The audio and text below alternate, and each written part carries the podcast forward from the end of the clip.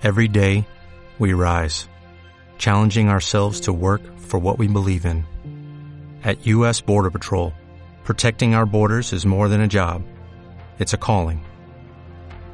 Agents answer the call, working together to keep our country and communities safe. If you are ready for a new mission, join U.S. Border Patrol and go beyond. Learn more at cbp.gov/careers. Bienvenidos al Mito de la Taberna, con Abel Vidal y Carlos Colorado.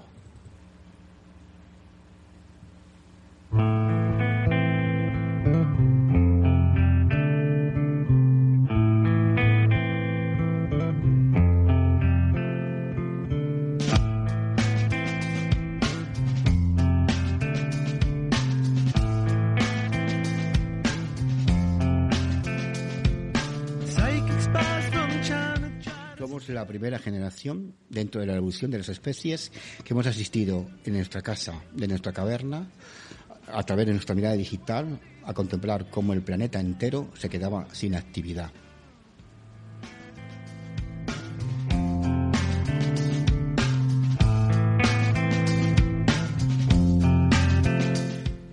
Somos la primera generación que después de varios milenios de certidumbre se avecina la mayor caída de paradigmas y la incertidumbre va a ser la religión que domine los próximos siglos.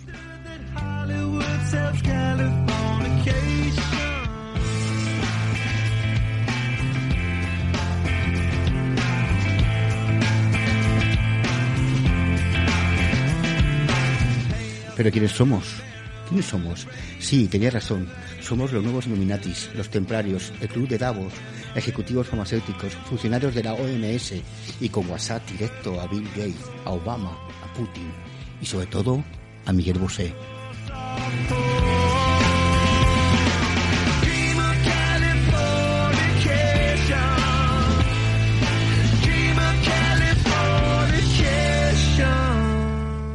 Y ahora que los humanos han colonizado todos los ecosistemas, que la evolución del género humano pasa por híbridos entre hormigón y plástico, ahora que en vez de ver la noticia vemos el reflejo de ella, qué, viejo se nos ha quedado Matrix, qué viejo se nos ha quedado. ¿eh? Ahora hay un nuevo grito popular que dice, cuñados del mundo, uníos.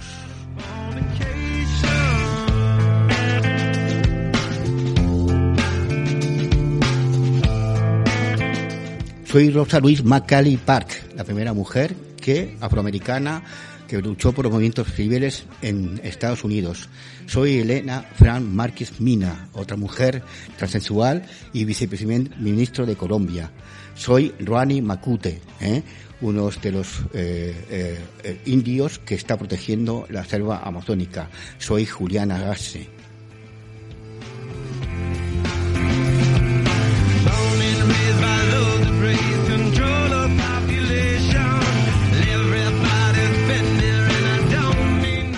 Caverna pensamos que la vacunación nos ha metido en un puto videojuego, pero que los de Amazon no nos han traído los mandos y tampoco existe ninguna herradura de Coin, que estamos jugados, eh, condenados a jugar eternamente hasta que vaya explotando todo y volver a un nuevo Big Bang. Bienvenidos al mito de la caverna.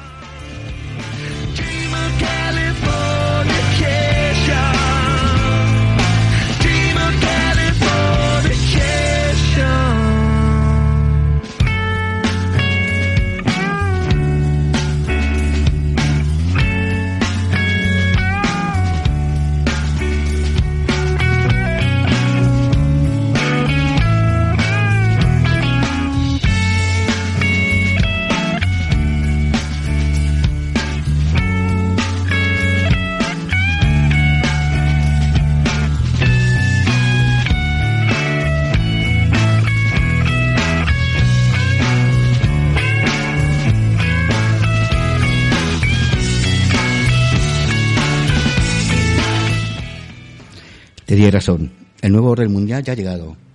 ¿eh? Y somos nosotros los primeros en decirlo. Estar pendiente en nuestros programas.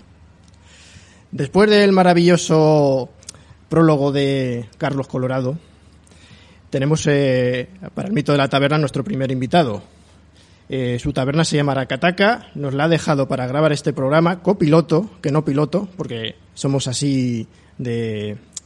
Somos así de, de humildes, de, guays. Pero es que yo preguntaba en la sala, ¿hay algún piloto en la sala? Y no me salía ningún piloto. ¿Hay algún médico en la sala? Y al final hemos hecho, salió un copiloto aquí del tram. Como estamos aún en pruebas, es lo que hay. Programa copiloto.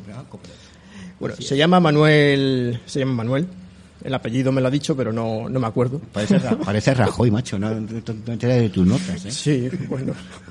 Es lo que tiene. Tanto ver el Club de la Comedia, al final se te pega algo de Rajoy.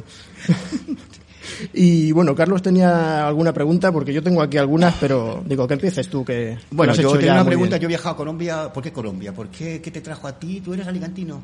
Sí, yo soy Alicante, ¿no? Naciste en Alicante y entonces, ¿qué te, qué? A mí me trajo el amor, por ejemplo. a- Me llevó a Bogotá y amé en Bogotá. ¿Eh? ¿Qué te Bueno, llevó a Colombia a ¿por ti? qué Colombia? Porque eh, te refieres por el nombre del local, ¿no? Supongo. Bueno, es por, yo creo que por tres razones. Una, porque yo he vivido en Colombia eh, durante dos años y la idea de montar este eh, un bar cultural ya me surgió allí, eh, pero por circunstancias pues tuve que volver a España y lo monté aquí. Luego, en segundo lugar, ¿por qué se llama Aracataca? Que es el nombre colombiano. Pues también, eh, al ser un bar cultural, un café cultural, porque queríamos darle mucha prestancia a lo que es el café en sí. De, de hecho, aquí damos un café de mucha calidad. Y el tema literario. Entonces, Aracataca, como todos sabéis, es, la- el pueblo natal de Gabriel García Márquez, que es uno de mis escritores favoritos. Cien años de soledad, para mí, está entre las cinco mejores novelas que he leído, ¿no? Y luego también, por último, pues el tema de decir, bueno, Aracataca, que es un nombre así en principio que choca, que a veces incluso es difícil de pronunciar, pero es un nombre muy eufónico, entonces es un nombre que, que a la gente se le queda, es original, ¿no? Y bueno, pues eso fue la razón de, de- de este ambiente colombiano, es decir, eh, en principio pues tanto lo que es el- la decoración que hemos hecho nosotros mismos, como el nombre y como el café, pues todo nos refiere a Colombia. ¿El señor que tenéis ahí que de mentira ese es Juan Valdés? eh, ¿O es que qué, Eh, qué simboliza el ese señor se llama Chepe. Chepe, claro. Bienvenido, Chepe. Y bueno, eso es algo también que es muy común en, en- en ciertos bares, de, de- sobre todo del del tema del café en Colombia, poner, poner eh, maniquís. Sí, sí, sí. Sí, Hay que decir una cosa, es que yo la primera vez que vine aquí pensaba que era un cliente. sí, sí. sí. Es que además es Estaba súper sentado. es súper realista, la verdad es que es súper realista. Sí, es que choca mucho, choca mucho y bueno. Y lo ves ahí tan solo, dices, voy a acercarme a darle conversación y claro, cuando llegas, dices, madre mía. Bueno, lo cuidamos, le cambiamos de ropa según la temporada. En invierno le ponemos abrigo, en verano le ponemos camisa, o sea que a veces le ponemos un sombrero aguadeño, a veces le ponemos, incluso en Navidad le pusimos un, gorro de Papá Noel, o sea, lo vamos moviendo. Y ahora, a ver, una pregunta ya más, más seria. Eh, ¿Qué actividades se desarrollan aquí? Bueno, como, como bar cultural, eh, eh, aquí hemos hecho y hacemos de todo. Tenemos algunos ciclos, digamos, fijos.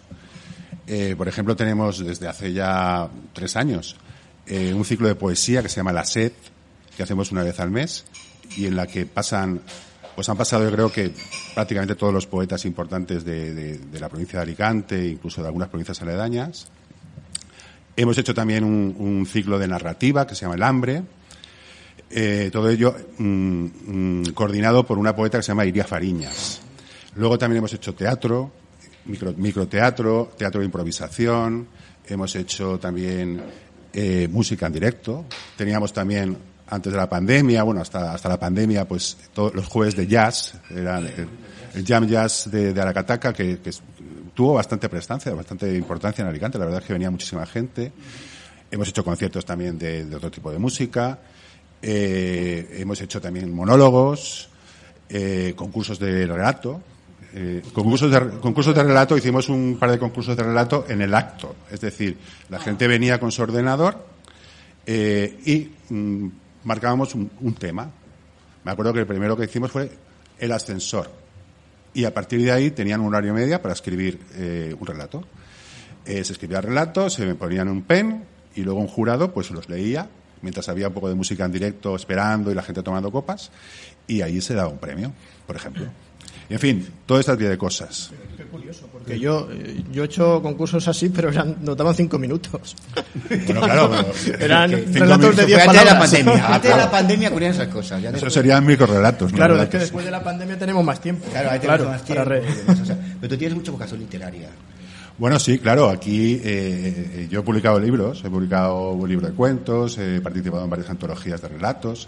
Últimamente he publicado una novela. y, y sí, sí, eh, aquí enseguida empezamos a tener contacto con algunas asociaciones culturales, como Letras de Contestania, por ejemplo, que es bastante activa. Eh, hicimos, conocí, hicimos bastante amistad con una editorial aquí alicantina que se llama Stirner, que ha publicado, publica tanto, tanto, digamos, filosofía política como eh, algunos autores ya descatalogados, algunos libros descatalogados de autores importantes, y luego también mm, autores eh, que publican por primera vez de, aquí, de la provincia de Alicante. Y, por supuesto, pues incluso te diría que de aquí eh, surgió el germen de una novela colectiva entre cuatro personas que se llama Obedece a la Morsa, publicada en Stirner precisamente el año, el año pasado. Y un experimento literario muy interesante porque estuvimos tres años escribiendo esa novela. Una novela en la que, bueno, pues eh, tuvo buenas críticas, no mucha difusión, quizás porque es bastante políticamente incorrecta, nos metemos con todo y tiene bastante escatología. Pero bueno, eh, han surgido cosas así, han surgido, pues, eh, le digo, eh, muchísimos, incluso gente que ha publicado por primera vez en Steam, que ha venido aquí, etcétera, etcétera. Vamos a desarrollar una actividad cultural, un proyecto cultural en Alicante es, es débil, es, es, es un rie- es un, gran riesgo, en el sentido de que, bueno, que aquí la cultura está como, yo, le llamo la cultura 5 euros, porque no puedes superar esos 5 euros, parece que hasta ahí puedes llegar, el músculo, el tejido cultural no es fuerte, no es sólido, yo creo que eh, la gente que, que, que emprendemos tenemos que asociarnos y un poco competir con ese gran depredador que es el turismo, que en el, en el que se está comiendo todo. O sea, por eso te invito, o sea, en el sentido de que sigas con este proyecto, porque yo he visto caer en el, tiempo que yo he venido a Alicante varios proyectos culturales y sinceramente, yo un hombre que he vivido en Vallecas, en Madrid, es que es impensable que, que se vaya para atrás a nivel cultural, ¿no? Es impensable. Sí, sí, la verdad es que, que yo recuerdo que cuando empezamos aquí hace cuatro años, pues había, eh, había tres o cuatro o cinco locales, eh, cafés culturales más, que han ido cerrando, unos antes de la pandemia, otros durante la pandemia, que también ha afectado mucho. Pero bueno, realmente sí, la, cultura no da dinero, efectivamente, la cultura se hace un poco por, por vocación. Y lo que dices tú de los 5 euros, pues sí, eh, aquí nosotros es que ni siquiera cobramos. Aquí lo que hacemos, bueno, la gente consume y ya está. Y muchas veces, pues bueno, pues los poetas actúan de una manera altruista. Y yo quería hacerte una pregunta porque eh, has dicho que un libro escrito con cuatro personas, ¿no? ¿Y cómo es escribir con cuatro personas? Porque yo he escrito ocho, Ocho manos. manos. ¿Cómo Yo, he escrito relatos a cuatro manos y he acabado a hostias directamente. Y imagínate, yo, y más una novela. Pues esto surgió de una improvisación. Es decir, en principio, prácticamente mm, eh, tres de esas personas se conocían bastante. Eh, yo los había conocido hacía poco, porque hacía poco que había abierto el bar. Había participado y había conocido a algunos de ellos porque habíamos participado en un fanzine literario que, que se publicaba aquí en Alicante y nos habíamos conocido en el recital. Y surgió que precisamente quería, se quería escribir un relato. Se quería escribir un relato. Entonces, bueno, pues me invitaron. Me acuerdo que, se- que además la invitación fue por WhatsApp. Es decir, oye, ¿quieres participar? Vale. Pues mira, eh, vamos, eh, vamos a abrir un, un, espacio en Internet, en Drive, y ahí vamos colgando. Ahí tienes dos capítulos de ese relato y continúa. Entonces todo fue improvisado. Nosotros en ningún momento eh, planificamos la novela. De hecho, pues entonces nos pasamos tres años y la novela tiene 700 páginas, casi 800. Eh, ¿Cómo fue? Pues yo te diría que fue divertidísimo, porque, porque al ser todo improvisado no teníamos ni siquiera una idea. Teníamos una idea, digamos, global de lo que queríamos expresar. No hubo un momento en que os dijisteis, bueno, esto va para 700 Claro. páginas, Claro. vamos a elaborar un pequeño guion, vamos Claro, a... cuando, cuando ya llegamos, digamos, a las 400, 400 y pico páginas, ahí ya nos dimos cuenta que ya había ahí un, un- una- un, un relato, es decir, un- un- una historia con muchos personajes, con varios, varias líneas narrativas que se unían, y a partir de ahí empezamos a tomarlos más en serio, en decir, bueno, aquí hay algo, aquí hay una historia. Queríamos hacer una crítica de la nueva poesía sentimentaloide, de, de, de toda esta gente que está vendiendo miles de libros y tal, pues eh, la historia, digamos, de, de una el personaje principal se llama Paranoica con Reflex, que es una, una, una chica que, que, publica poemas en Internet, ¿no? Y que tiene 200.000 seguidores en, en, las redes sociales y entonces las editoriales se vuelven locas por publicarla. A partir de ahí pues surge toda una serie de personajes. Yeah. Eso lo teníamos claro. El Rubius de la poesía, ¿no? Exacto. De la poesía, y cuando llegábamos 400 y pico páginas, entonces nos dimos cuenta y entonces empezamos a perfilarlo. Pero seguíamos siendo así, es decir, quien publica el, capi el, capítulo publica quien quiere, no decir, no, te toca a ti o te toca a ti, no, así. Entonces, ah, y otra cosa que mantuvimos, a diferencia, por ejemplo, del premio Planeta este de, de, de, de Carmen Mola, ¿no? de, de Carmen Mola. Carmen si tú lees un libro de Carmen Mola, pues es, parece que sea un autor, eso firmaba incluso un autor. Sí. Nosotros hemos, hemos, desde el principio dijimos que manteníamos cada uno nuestro estilo. Entonces, hay uno que es muy barroco, hay otro que es muy gorrino, digamos, escribiendo, muy directo, eh, muy escatológico, hay otro que es eh, muy decimonónico, y lo que hemos hecho es mantener ese estilo, con lo cual hay saltos de ritmo, es decir, puedes haber capítulos que son, digamos, muy, muy, muy lentos y capítulos muy, muy acelerados, ¿no? Y bien, con eso, cuando terminamos, nos pasamos ocho meses corrigiendo, eso sí, pues fallos de, pues, de, de, de tal. Ahí dicen que es el, el verdadero trabajo. Sí, el trabajo es, que escribir es corregir. Sí, y ahí es con incluso hasta que nos peleamos y todo. Nos sí, peleamos, bien, tuvimos peleas fuertes, no, porque esto tal, porque esto no sé qué. Y, y sí, ahí, ahí digamos, eh, eh, estuvo la clave. Eh, sí, bueno, ya estamos terminando y tal. Dinos una canción nómbrala para luego ponerla en el programa, que, que te, recuerde un poco este bar, Colombia. Y, y, luego te, tenemos una editorial, nosotros tenemos una sesión que eh, iremos desarrollando en el futuro, se llama Alicante Híbrido, y queremos recoger un poco la memoria colectiva de, la, de esta ciudad que parece que no tiene memoria, parece que la memoria se le olvida, ¿no? Es una cosa que, que y tal.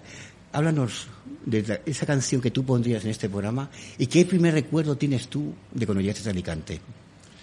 Bueno, vamos a ver. Yo cuando yo mmm, yo soy de Alicante. Yo nací en Alicante. Después, eh, a los tres años, nos fuimos a vivir en familia a, Cataluña, con lo cual yo me he criado allí.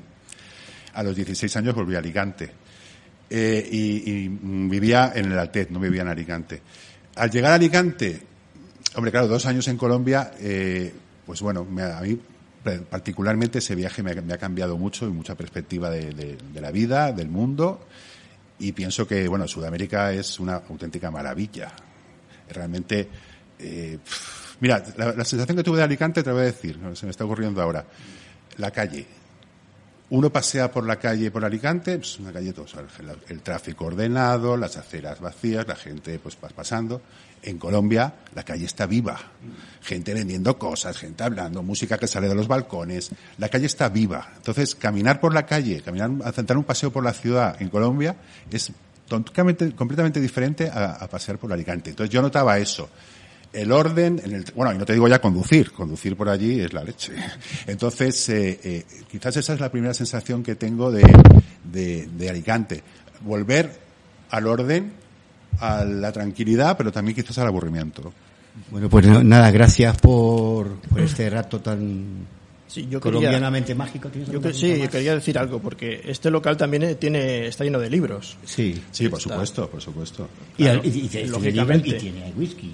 Y tiene, claro, tiene alcohol. Nuestro, y esto, nuestro homenaje a... Eh, bueno, hay un escritor que me gusta mucho que es Hemingway, que estaría encantado de venir aquí. Hombre, porque por hay libros y hay alcohol. Vamos. Hombre, yo creo que, que el alcohol y los libros eh, sí. son una pareja Faltarían los toros. Insoluble. Faltarían los toros, pero bueno. Eso pasa, Fermín. Y nada, gracias por dejarnos este espléndido local, porque la magia de este local nos invada a todo este equipo de producción eh, tan, tan guapos, todos ellos y demás, que no sabes dónde te metes con nosotros y demás, que haya tú y demás, y que es un placer compartir este, este momento de radio en vivo en directo y que coño, viva Honduras, joder. Viva. Muchas gracias a vosotros.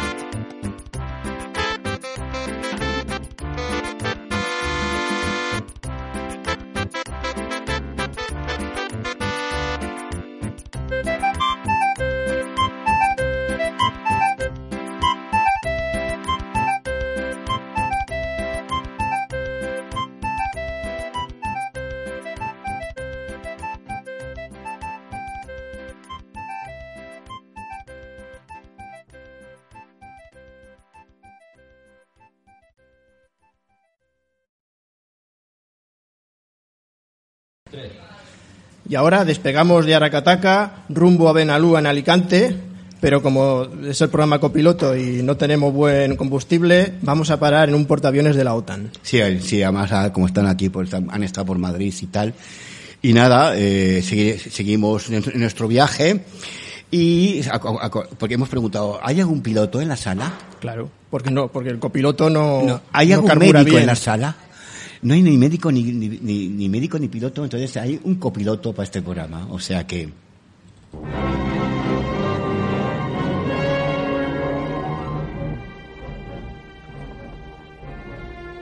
Veamos, altura 24.000 pies. Vuelo nivelado. Velocidad 520 nudos. Rumbo 090. Carga, mezcla, agua, detergente, suavizador. Ted, ¿qué estás haciendo aquí? No puedes volar este avión. Es lo que le digo a este doctor, pero no lo convenzo. Elaine, no tengo tiempo para hablar de suave, así que seré franco. Vivimos en este avión una situación desesperada. El señor Stryker es nuestra única esperanza. Alicante Today. Bueno, son las noticias que ocurren aquí en, en Alicante.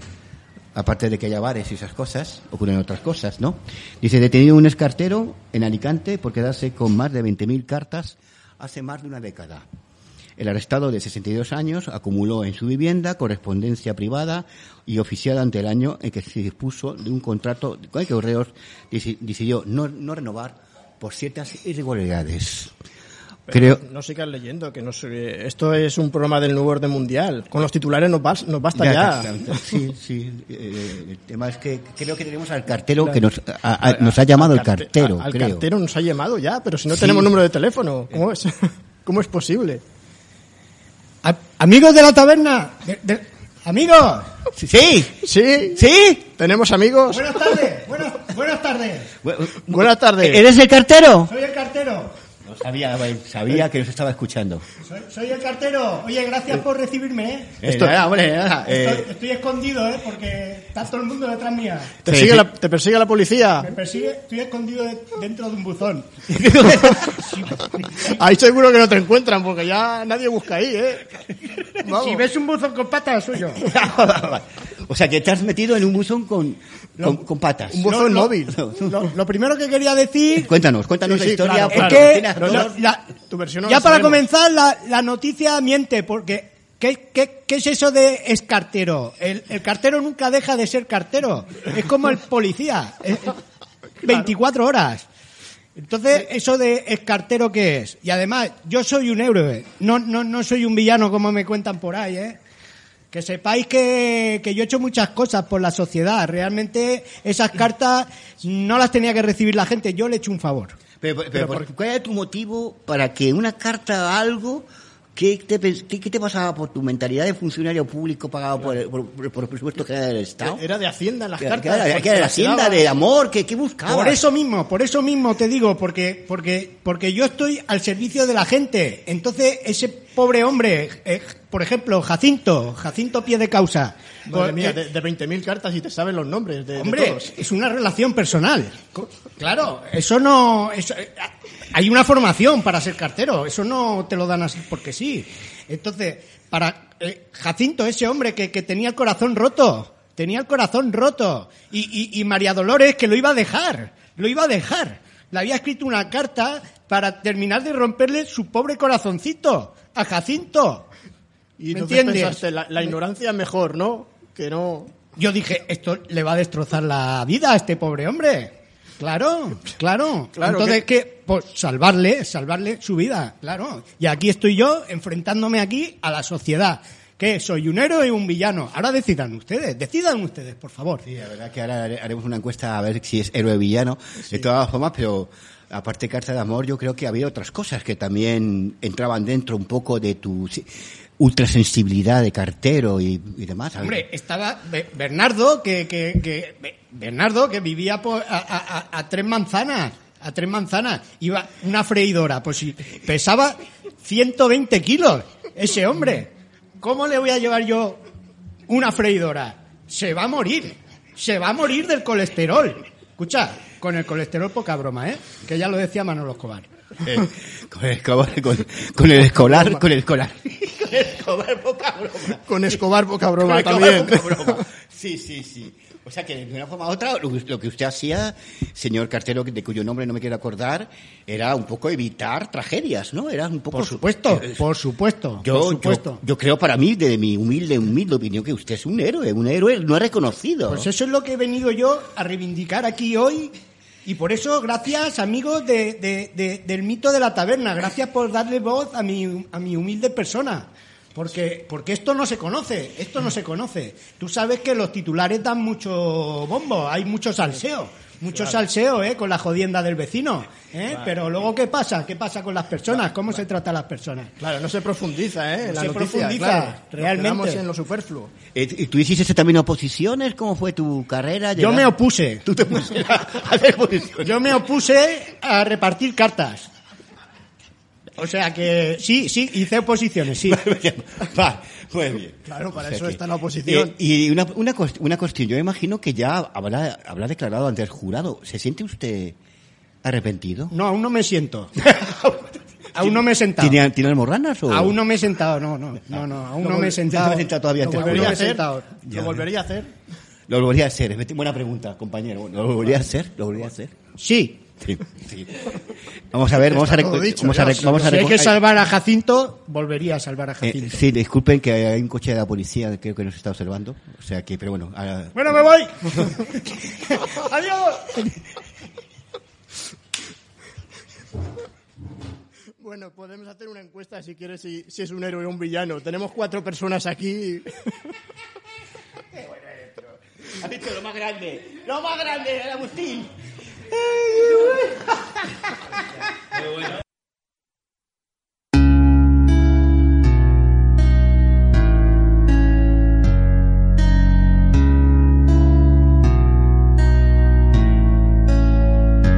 Hemos sido malos, los niños en la calle escuchan disparos, por eso nosotros aprendimos palos.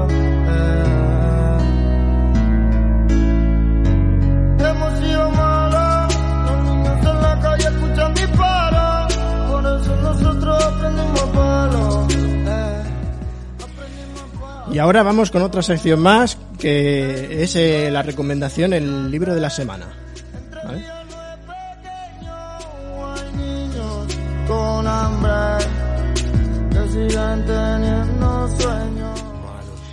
Bueno, a ver, eh, antes de presentar el libro, Carlos, se nos ha quedado un programa muy local, ¿eh? Para ser del orden mundial. Es que ya decía eh, un entrenador de fútbol, Jorge Valdano, que de lo- de- desde la cancha hay que jugar en el centro del campo y luego ya tirar para adelante. O sea que tranquilo. Bueno, de momento tiramos de muy atrás del portero, creo yo. bueno, a ver, el libro que vamos a presentar, espera, que es que tiene un nombre muy largo y si te quito el móvil así lo leo, ¿vale? Es el callejero biográfico del barrio de Benalúa de Alicante. Eh, de la editorial Sentido Inverso, ¿vale? Que tenemos aquí a una responsable de la editorial, ¿lo he dicho bien? Bueno, se- bueno, se llama Sentido Inverso, la editorial, y sus, y sus autores son Alfredo Campello Quereda y Ernesto Martín Martínez. Que como me invitaron a una cerveza, pues dije, bueno, pues os promocionaremos el libro. ¿eh? ¿Qué tal la promoción? ¿Qué tal el, el libro? ¿Qué tal? ¿De qué habla? ¿Qué tal el, el local? Pues, ¿Qué tal el local? ¿Qué tal la cerveza? bueno, era de la Universidad de Alicante. Ah, entonces no me esperes mucho. No, de, en cuestión de cervezas no, pero bueno, no, no estu- estuvo bien el, el lugar, aunque no era una taberna, ¿no? Como nos hubiera gustado. Vale, hay que decir, a ver, que es, eh, es un callejero eh, biográfico de, la- de las calles, de las calles de Benalúa, que cuenta la, historia de, de las calles de, de Benalúa, que es lo que vas a encontrar aquí. Tiene un archivo fotográfico bastante interesante que está, está recogido en el libro. Eh, y ah, sí, también los autores pertenecen a la Asociación Alicante Vivo. un colectivo. Eh, es una asociación, pues nada, que se dedica a cos- cosas del patrimonio y sí, eh, lo que estamos, lo que estemos con Alicante híbrido. Vamos. Perfecto. Sí. Y nada, pues eh, hay que decir que está en la librería 80 Mundos, en Alicante, en cualquier librería también. Y también lo podéis pedir online si sois del nuevo orden mundial, como queremos, De como Miguel. Bosé. Todos ¿eh? somos Os- del nuevo orden os vais a, a internet, ya sabéis dónde, y os llega en casa.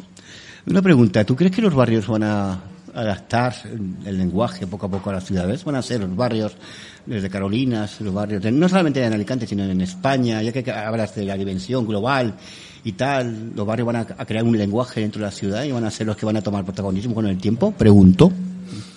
Bueno, a ver, por mi experiencia, los barrios y, y el centro de Alicante son mundos distintos, ¿no? Y más ahora ten en cuenta que en, en el centro se quedan los que tienen dinero para pagarlo. En el centro se quedan los que tienen dinero. Hay que irse, igual que Madrid, ¿no? Tú lo sabes muy bien, hay que irse a, las no, no Vallecas ya, sino a Leganés, a Parla, a- para poder, para poder, poder pagar una hipoteca, ¿no? En el centro a ver quién, quién la puede pagar. Y bueno, pues eh, los barrios está también la vida, ¿no? Muy bien. No todos van a ser centro y, y playa. ¿Algo más que decir sobre Benalúa? Pues nada más, que este es el libro, gracias a la editorial Mankel por patrocinar este espacio. y pues lo dicho, podéis encontrar el libro, voy a repetir el título, Callejero biográfico del barrio de Benalúa de Alicante, en 80 mundos, en cualquier librería y por online.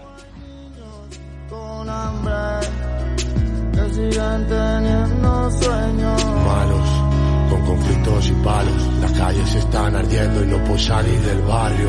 Intenté cambiarlo, pero había que cambiarnos, alejarnos. Dejar de lado lo malo, y es que malo, malo, con conflictos y palos. Las calles están ardiendo y no puedo salir del barrio. Intenté cambiarlo, pero había que cambiarnos, alejarnos. De lado lo que quieran, que esto va para adelante.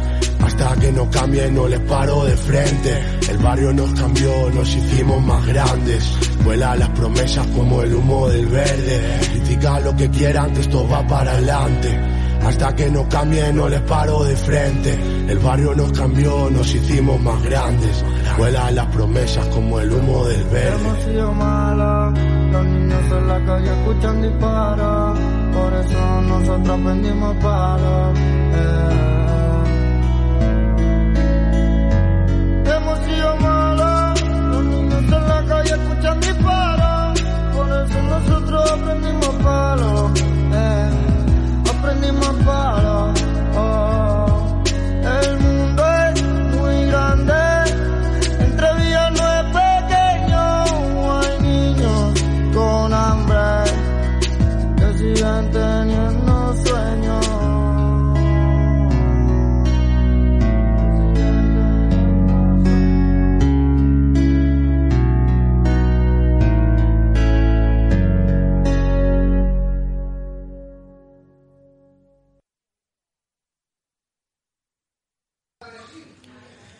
Y ahora una nueva sección, autoayuda en sobres de azúcar.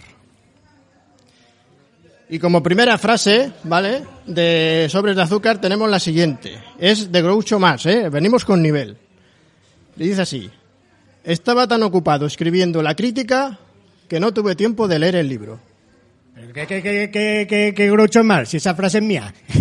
Esa, esa, aquí que andamos copiando. El copiando cartero, cosas. el cartero, ha, venido cosas. otra vez. El cartero llama dos veces, yo creo que ha vuelto el cartero, ¿no? Ha vuelto Pe- dos veces. Pero que, eh, escucha, dime, dime, cartero. escucha, Escucho. escucha. ¡Escucho! Escucha. Que, que, que no vaya a permitir que una, la típica frase de autoayuda arregle tu día de mierda, ¿eh?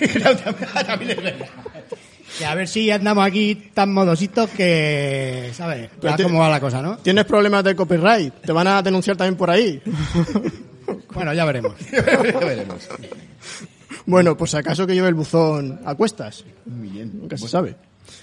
Eh, ya está, es que esta, esta, esta sección es así de tonta. eh, ¿Qué vamos a hacer? El nuevo orden mundial. El, a veces es algo a veces- soso, ¿no? Claro, es- a veces es algo soso y. Ya, ya veo, ya veo. Escucha, claro. que yo el otro día que, que, que- escucha, que yo tengo, tengo, tengo una tía, tengo una tía que es muy valenciana y, y- y muy conspiranoica. Sí. Ah, Y- bien, y bien. El, mira, el otro día le regalaron un perro. Un perro, Sí, un perro, y, un perro. y le llama Miguel. Miguel. Miguel Goset. Miguel Bosé, claro. Es que nuestro, es nuestro principal patrocinador, Miguel Bosé, efectivamente. Claro, claro. Oye, trae, trae a tu tía para el programa, para hablar con Ahí ella. la- ahí la traeré, O ahí no, hablaremos con el perro. Está en la cárcel, está en la cárcel.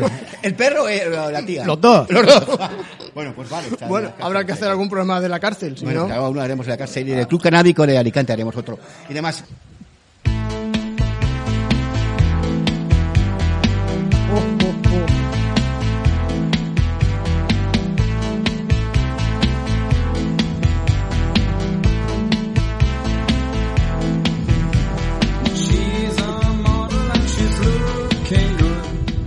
La taberna maldita. No, no, bendita, bendita.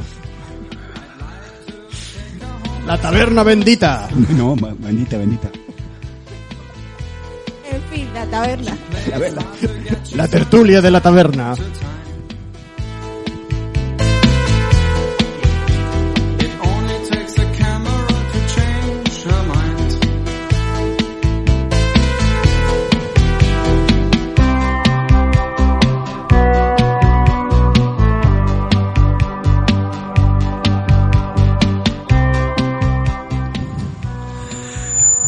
Eh, buenas tardes. Hay un acople. ¿Estamos acoplados? Sí, ya no estamos acoplados. Eh, sí. Eh, Habla más fuerte, que no se te oye. Hola, buenas tardes. Con ánimo, Ahí, Carlitos. ahí. Sí, hola, Que gracias. no, que no parezca que susurras. Sí, Que no susurro. parezca que estás cansado. El hombre que susurraba a los micrófonos. Primera parte. Vamos a ver, vamos a hacer un experimento esta tarde de, de lunes. De miércoles. Necesitas el Neuralink. Miércoles, Neuralink ya. miércoles 24 de agosto. Vale, eh, y tal. Eh, vamos a hacer un experimento que vamos a hablar de algo que nos une tanto en este lado del, del mar como en otro lado del mar. ¿Eh? Y no es la compañía. Es el océano, no es el mar. Eh, eh, eso, del océano, discúlpame, sí. Que no es la compañía de Jesús, ni la Santa Inquisición, ni nada. Son las cenas de empresa. De Navidad, ¿no? De Navidad, la cena navideñas. de Navidad. Ahora que estamos con, En con agosto. La, eh, con la canícula, claro que era lejos, pero dentro de poco estará cerca. Entonces, a través, con el mito de la taberna, vais a conocer mitos, costumbres y manías de las cenas de Navidad del mundo mundial.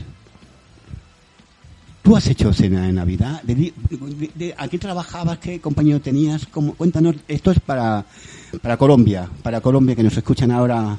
Bueno, ahora no están durmiendo, o están despertando. Hola, buenos días, colombianos. Bueno, pero ellos a las 8 de la mañana se lo ponen y ya está. Y ya está. No Sí, pasa nada. Claro. Esto queda grabado. ¿En qué trabajabas, corazón? Eh, siempre había trabajado en oficina, pero les voy a contar pues acerca de las cenas de Navidad en Bien. Colombia. Bien. Eh, era muy aburrida las cenas navideñas de oficina. Sí, realmente, Empezamos bien, sí. empezamos bien, Sí. madre mía. No, es verdad, es no, verdad. En España igual, no te creas. Es verdad porque eh, determinada fecha íbamos todos los que trabajamos en la empresa a la cena de Navidad. Mm. En el caso mío, que soy mujer, todas estábamos pendientes de que llegaran las mujeres, ¿cierto? Ajá. Y nos dábamos cuenta las unas a las otras que una había comprado zapatos, la otra había Ah, comprado mira. vestido, entonces pues era una burla total.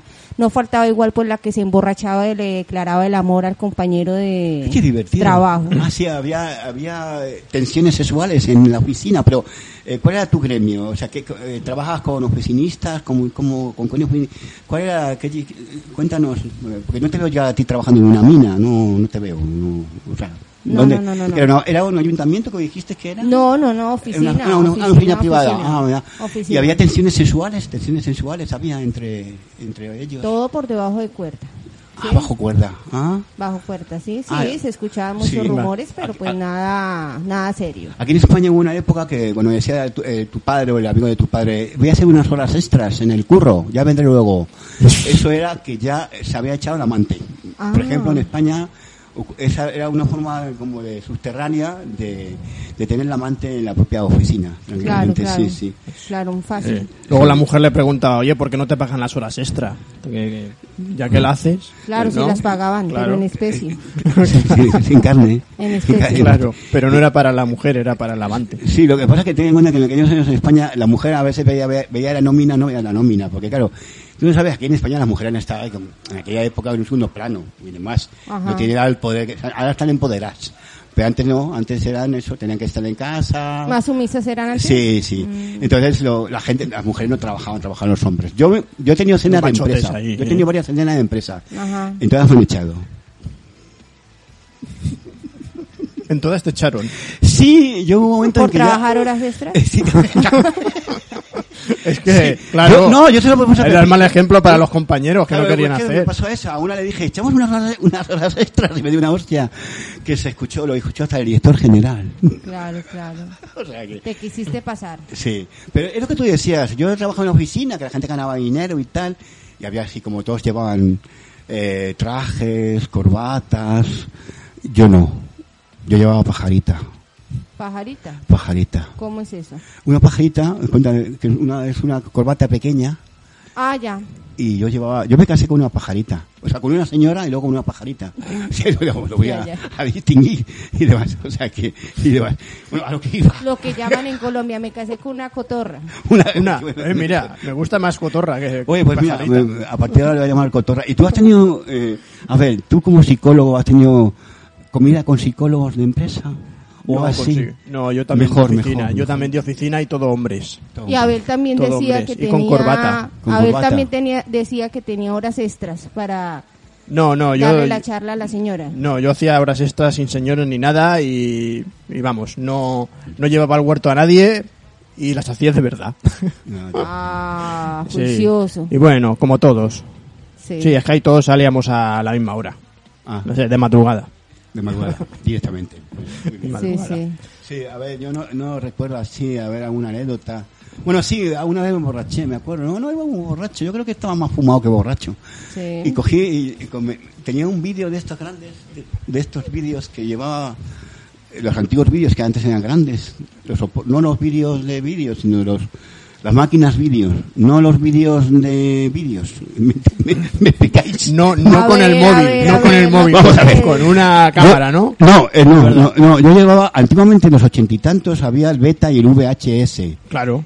Pero eh, el instrumento, lo que, lo que, el reproductor, que eran grandes, eran tochos. En los 80 eran muy, entonces, yo estaba un poco borracho, entonces eh, cogí, eh, yo tenía justamente en el coche un, un instrumento de esos que iba a arreglar y me dediqué a cogerlo y a hacer como una cámara de vídeo y a grabar hasta, ahora en directo. Tú los grababas a Sí. todos cuando estaban borrachos. Es, estaba borracho, sí, a partir de ahí mi vida bancaria se fue a la mierda, pero bueno, Ah, ya. ya, ya. Sí, ya, cosas que ya, ya se cor- Ok. se me di cuenta que no me, ente- no me entendían. Ni entendí, no. Es lo que tengo que contar, os digo porque no sé, ¿cuánto tiempo nos queda para acabar nuestra tertulia? Porque Eh, vamos, 55 minutos creo. pero ¿no? llevamos, Todavía. llevamos- llevamos siete minutos. Bueno, pues nada, vamos a ir eh, concretando con alguna anécdota. ¿Tú cómo te vestías? ¿Llevas, algún, te llevas traje, falda, pantalón? ¿Cómo era tu maquillaje? ¿Te maquillabas? ¿Te ponías los ojos bonitos? ¿Cómo Sí, hacías? claro, claro. Me iba en zapato alto. Zapato alto. Sí, allá solía utilizar mucho zapato alto. Ajá. Y muy bien arreglada. Tomaba, pero no, no hacía esos espectáculos porque no, Ajá. no me controlaba bastante. Te controlabas. Sí, tú se nota que eres más, Sí. más, más, más, sí, más tranquila. También. ¿Tú te maquillabas? ¿También? Esa, Yo- esa- yo no sé, esa yo noche, me lo imagino, yo me lo esa imagino. noche cuando era la cena empresarial de Navidad, todas íbamos muy, muy maquilladas. Guapas. Demasiado maquilladas. Sí. Porque yo suelo maquillarme poco, pero esa noche sí íbamos...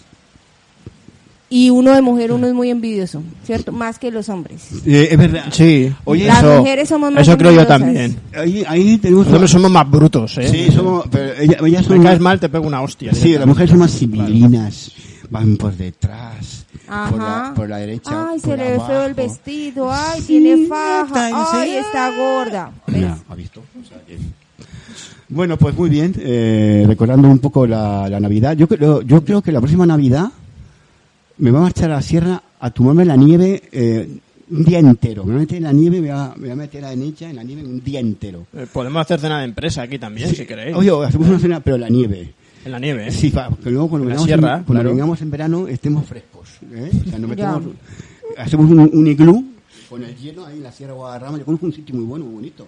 Lo hacemos, nos metemos ahí, nos venimos ya frescos. Sí, sí.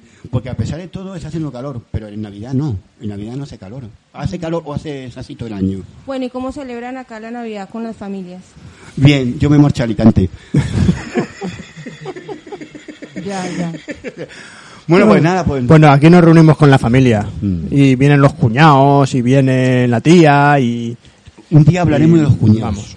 ¿Y qué es lo típico que comen esa noche? Eh, tripis. What? Tripis. Tripi- pero tú, pero No. tú eres todas las noches. Eso, te- hombre, diga algo especial. Es, eh, no, eso es eh, un pollo relleno. Pollo relleno. ¿Qué Caldo, más? ¿Qué más? caldo con pelota. Ah, caldo Ya, con hombre, pelotas. la noche buena. Sí. Caldo con pelota. Sí. No, pelota de otra, otra pelota. Bueno. Pues nada, nos vamos a despedir con la música. ¿Ya esta. está? Sí, aquí ¿Qué pronto? Ah, vale, vale. No, yo te iba a decir cómo iba vestido en la cena empresa. Ah, vale. sí. Déjalo, Carlos, que hable. Venga, que hable. Claro. sí, sí. Vale, vale. Yo, bueno, con- corbata y con traje. Corbata y traje. Sí. Bueno, pero es que también en la oficina iba así. No me tenía que cambiar. Claro, era un ¿Pero qué, qué, formal. qué- qué- qué oficina era? ¿De qué? Una, una inmobiliaria. Ah, vendías pisos. Sí. Y alquilabas también. Y alquilaba y, y lo destrozaba también si, si me apetecía. fiestas. Sí. ¿Por qué los destrozabas con las horas extras? Claro. Sí, efectivamente. Decía, Para desahogarme. Hola, cosas. Para Conchita. desahogarme, claro. que, que tengo las extras. ¿Te vienes? Sí, ya, al pisito. Sí, Ya. íbamos a sitio, íbamos a pizzerías y cosas así. Hay tíos vestidos en traje. La corbata acababa en la cabeza. Ah, eso sí. ¿Sabes? Pero ya Como Rambo. Sí, claro, después de unos buenos tragos. Ah. Pero tenías que tenías que llevar cuidado, porque si empezabas a beber y a beber, como en, este- en esta época había móviles. Y aunque eran más antiguos, grababan igual y hacían fotos igual. Con menos resolución, pero salías. Lo mismo, Se sí. notaba que eras tú, que estabas, vamos, estabas borracho. Es que a la mínima, a la mínima había uno, ah, la gracia. Yo, yo, claro, Lo yo. que hacía Carlitos. Había un Carlitos Sí, lo que pasa es que Sí. había un garito, lo que pasa es que que... supongo que lo odiaban. No, no, no, no me odiaban, lo que pasa es que en aquella época no había móviles, había muy pocos todavía. Yo me acuerdo el primer móvil que había en Claro. España era costaba 100.000 pesetas, lo que ahora son 600 euros. Me Ya. acuerdo, entonces en mi época era- era- éramos oficinistas. Era, era cámara, era por cámaras de te, claro, No, cámaras. era, era, ¿no? Como, era como una especie de zapato ahí, era, era muy grande. Sí, sí, así un tochazo, tochazo aquí, nos está indicando aquí eh, eh, el regidor, el regidor nos está diciendo cómo era. Claro, lo que pasa es que eso no se llevaba, eso no se, no, no lo solía llevar en los bolsillos. Eh, no. Entonces tenías que llevártelo de tu casa, acordarte Sí. y todo. Aquí, en esta época llevaba todo el mundo el móvil ahí. y- Claro, yo he Cualquier foto, fiestas, cual- fiestas, pero sin móviles. Como, es que yo soy mm, como yo soy hijo de Isabel de Inglaterra, entonces tengo muchos años ya. Sí, claro. Tú también, tu primera mascota fue un tiranosaurio también. Un tiranosaurio, efectivamente. Además le ponía un, aquí un lacito rojo, aquí puesto con su nombre. Se llamaba Res. Ah, ya, ya, ya. Rex. Rex. Yo me acuerdo. Y ya, ya, ya me decía, es un capullo. Ca- capullo español. Pero bueno, cosas que ocurren con los continentes. Cosas de la geopolítica. Tampoco ahora vamos a discutir por eso. No, no. Ah, ¿A qué? Llevamos mucho tiempo. sí, para hacer piezas Mucho cortas. tiempo. A mí se me hace corto, ¿eh? Ya, lo que pasa es que tenemos que hacer piezas cortas. Hay que ir acabando ya.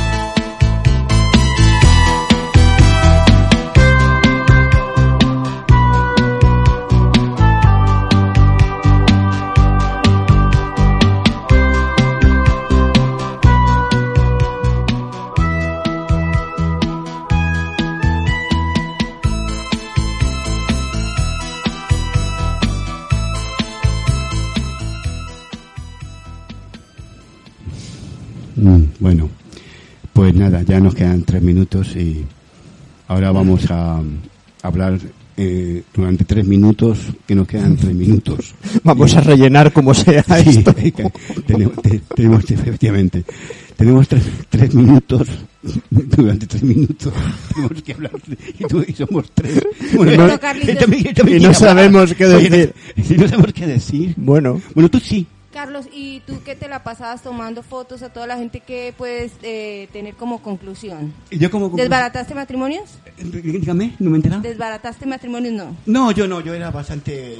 eh, bueno, sí, bautizos y comuniones. No, yo era bastante fiel. Ah, ¿No contabas? No, era fiel. A, mi, a mi gato. Entonces, no, no, sí, tampoco tenía muchas. Ya con el gato tenía bastante. Pero no, yo cuando ligaba, yo eh, intentaba ligar con señoras solteras y sin compromiso.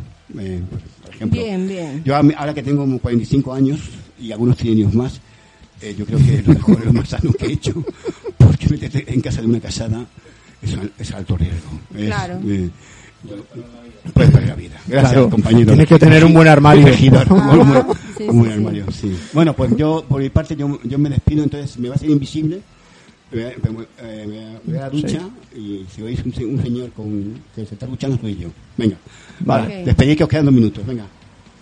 Pues yo creo que son innecesarias, de verdad, porque aguantarlos todo el día ahí y luego cena de Navidad, uf, de verdad, es que da pereza, da pereza. Una pregunta, sobre una para pregunta eso me iba con los colegas ahí de, de Ah, Calimochos. Te la pagaban, ¿no? No, encima yo la, yo la pagábamos. Encima ayudas a pagar. Sí, bueno. Es que ten- teníamos, teníamos un método que era cualquier cosa se castigaba con Ah, un ya. euro. Entonces se pagaba la cena de Navidad, se pagaba ahí, porque retrasarse cinco minutos era un euro, pagabas un euro. Bueno, pues nada. Quien Eh, siga hablando, a partir de ahora va a pagar un euro. Hasta mañana. Y si no tienes dinero, que... Embargo. ¿Pero aceptas tarjeta?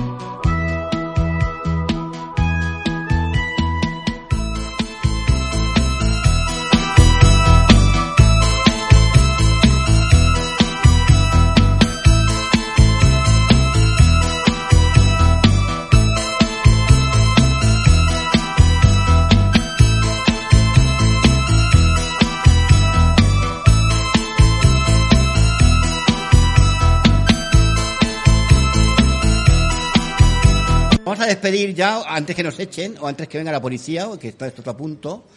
Y vamos a agradecer a, bueno, Aracata, Aracataca. Aracataca, Iba a decir Aracatraca, pero no, Aracataca. eh, que nos ha, nos ha cedido el local y los whiskies. Eso por un lado. A Sandra, que ha estado aquí de, de corregidora de todo y aquí con sus consejos sabios. A Juan, el maestro de la mesa. A Franco, que hace un, todo un fichaje, un descubrimiento. A Anne, la activista. Hola, Anne, que, que ha prometido venir varias veces. A Juano, que está al fondo ahí, que está intentando ligar con alguien y demás. A mis colegas de piso que están por ahí para otro fondo. Y bueno, a todas las- y a otras, y a otras 10.000 personas que están en la puerta, nos están saludando. Ahora Vamos. salimos, ahora salimos. Es que Ya, nos sentimos abrumados. Nos sentimos muy abrumados y demás. Y al cartero, eh, al cartero también. Que siempre llama tres veces y sobre todo también eh, deciros que nos podéis escuchar a partir de dentro de poco cuando esté el programa terminado y hecho todo bien a través de las aplicaciones de iVoox. También haremos alguna em, referencia a través de las redes sociales y como yo, yo estoy vacunado y mucha gente está vacunado, a través de vuestras vacunas, si os ponéis el móvil de esta forma directamente chip, sobre sobre el el chip. os saldrá un código de barras y a partir del código de barras entrarás directamente a nuestro programa sin necesidad de entrar por ninguna aplicación. Y el wifi era más rápido.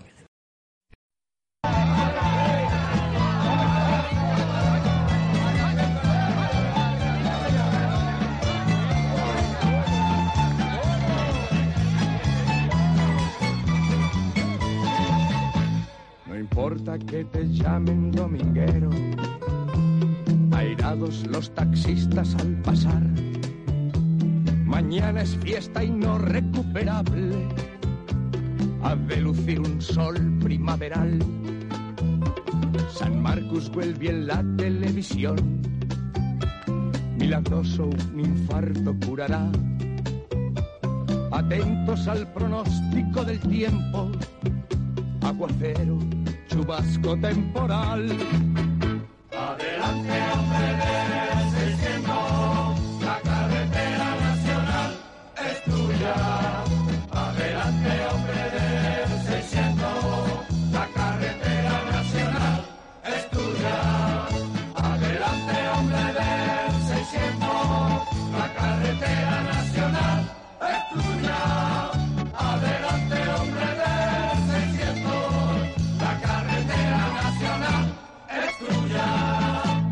Ya se levanta el héroe del domingo, ya ruge su caballo de metal, ya se cala la gorra y acelera, la ciudad queda atrás, unas gotas de lluvia en la comida, no te preocupes, pronto escampará.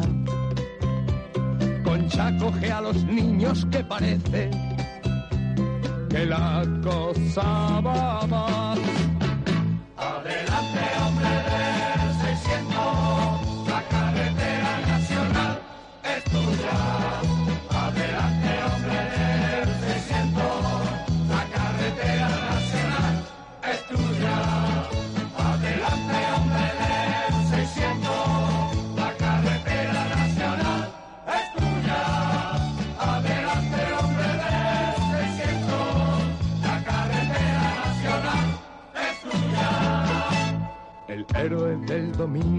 Cabizbajo agarrota su pie contra el pedal.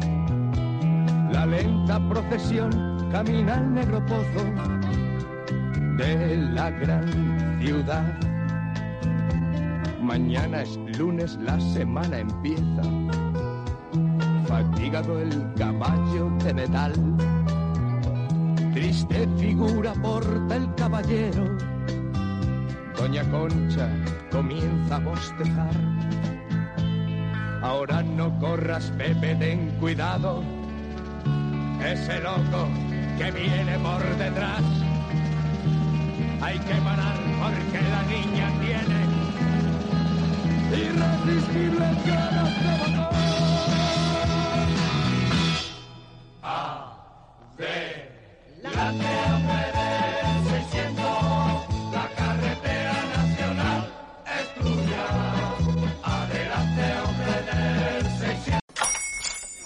Buenos días, mi pana. Buenos días, bienvenido a Sherwin Williams. ¡Ey! ¿Qué onda, compadre? ¿Qué onda? Ya tengo lista la pintura que ordenaste en el ProPlus app. Con más de 6.000 representantes en nuestras tiendas listos para atenderte en tu idioma y beneficios para contratistas que encontrarás en aliadopro.com. En Sherwin Williams somos el aliado del PRO.